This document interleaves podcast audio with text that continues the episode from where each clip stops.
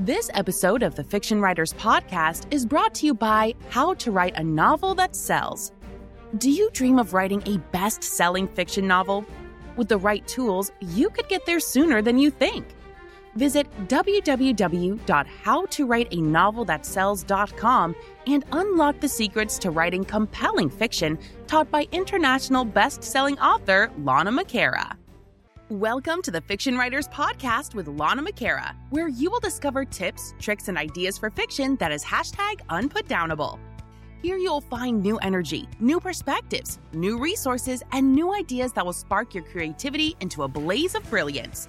It's easier than you think. Be sure you visit our website at www.fictionwriterspodcast.com.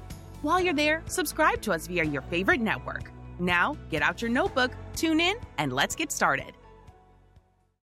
Where do you live? The answer to that question tells a whole lot more than just your address. My name is Lana McAra, and welcome to the Fiction Writers Podcast tips, tricks, and ideas that make your fiction unputdownable. Where you live. That is something that everyone in a novel, every writer has to talk about. Where do their characters live? But there's so much richness there. And I want to explore for just a little bit here the different levels.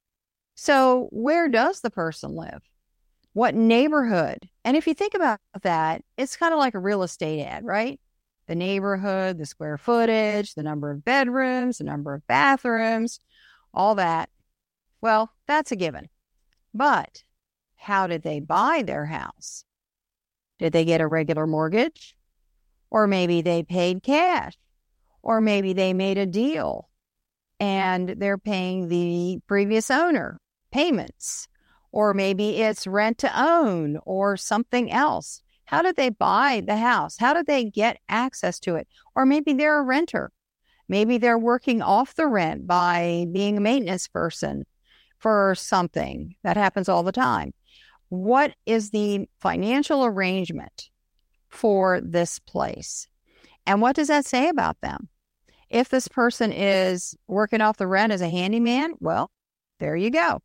He's a handyman. She's a handyman, whoever. Uh, what condition was it in when they bought it? Was it brand new? Did they build the house themselves? Did they have a contractor build the house? Or maybe they just, brought a new house that nobody had ever lived in before, but they didn't actually build it themselves. Or maybe it is a historic home and they want to renovate it. Or maybe it's a house that uh, is falling in and they just want to save some money and make the repairs themselves. How did it look when they first saw it?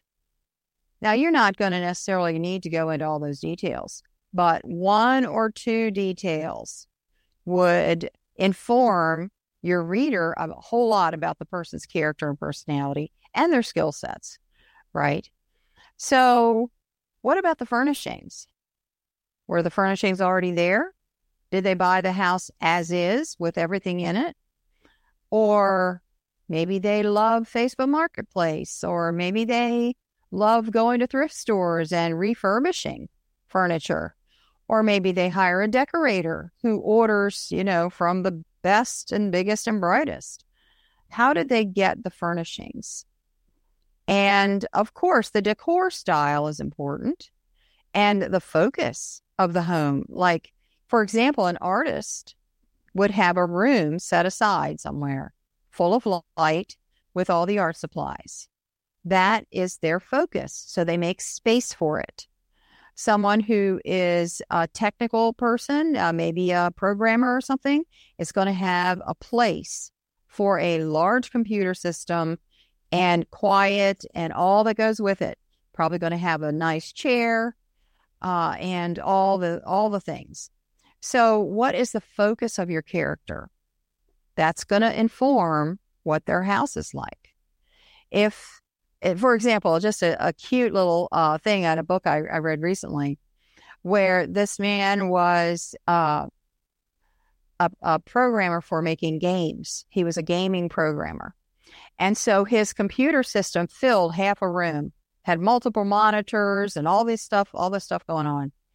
His kitchen had almost nothing in it. The drawers were practically empty. So that's where his focus was, the gaming. For cooking, he probably just called out for pizza or something like that. So, what is your character's focus? That is going to inform how the house is laid out and what the space is dedicated to. Super important. And again, you don't have to catalog anything. Give a couple of details that will let the reader know what this person is all about. And then let's move out. What about the yard? Is the yard manicured? Does that person take care of the yard themselves? Did they plant all the plants or they had a company come in? They have a yard person coming or maybe they don't. Maybe the yard is all grown up. Maybe there's two junk cars sitting on the back lot. Uh, what does it look like? And there's this whole scale back and forth. And then the cleanliness the cleanliness inside the house, the cleanliness outside the house. You know, cleanliness is a major deal because it really comes from our internal psych- psychology, our subconscious. And so the amount of cleanliness, now a few dishes in the sink, that says something. No dishes anywhere and no appliances anywhere. That says something. Or the whole place just full of old cartons and moldy stuff and all of that that goes with it. What about pets? Do they have pets inside? Do they have pets outside? What do the pets do to the house? Do the pets trash the house or is the house pretty good, even if pets are there? All of this is a way to demonstrate to your reader what this person's internal world is like without having to say what it is. You don't have to give a psychological profile. Their house will tell the reader what they need to know. I hope that helped you today. Thank you so much for stopping by to the Fiction Writers Podcast. My name is Lana McAra. Bye now. Thank you for tuning into the Fiction Writers Podcast with Lana McAra, where we share tips, tricks, and ideas for fiction that is hashtag unputdownable. Remember to visit our website at www.fictionwriterspodcast.com and enjoy even more great episodes like this one. Again, while you're here, subscribe to us via your favorite network. We look forward to seeing you next time on the Fiction Writers Podcast.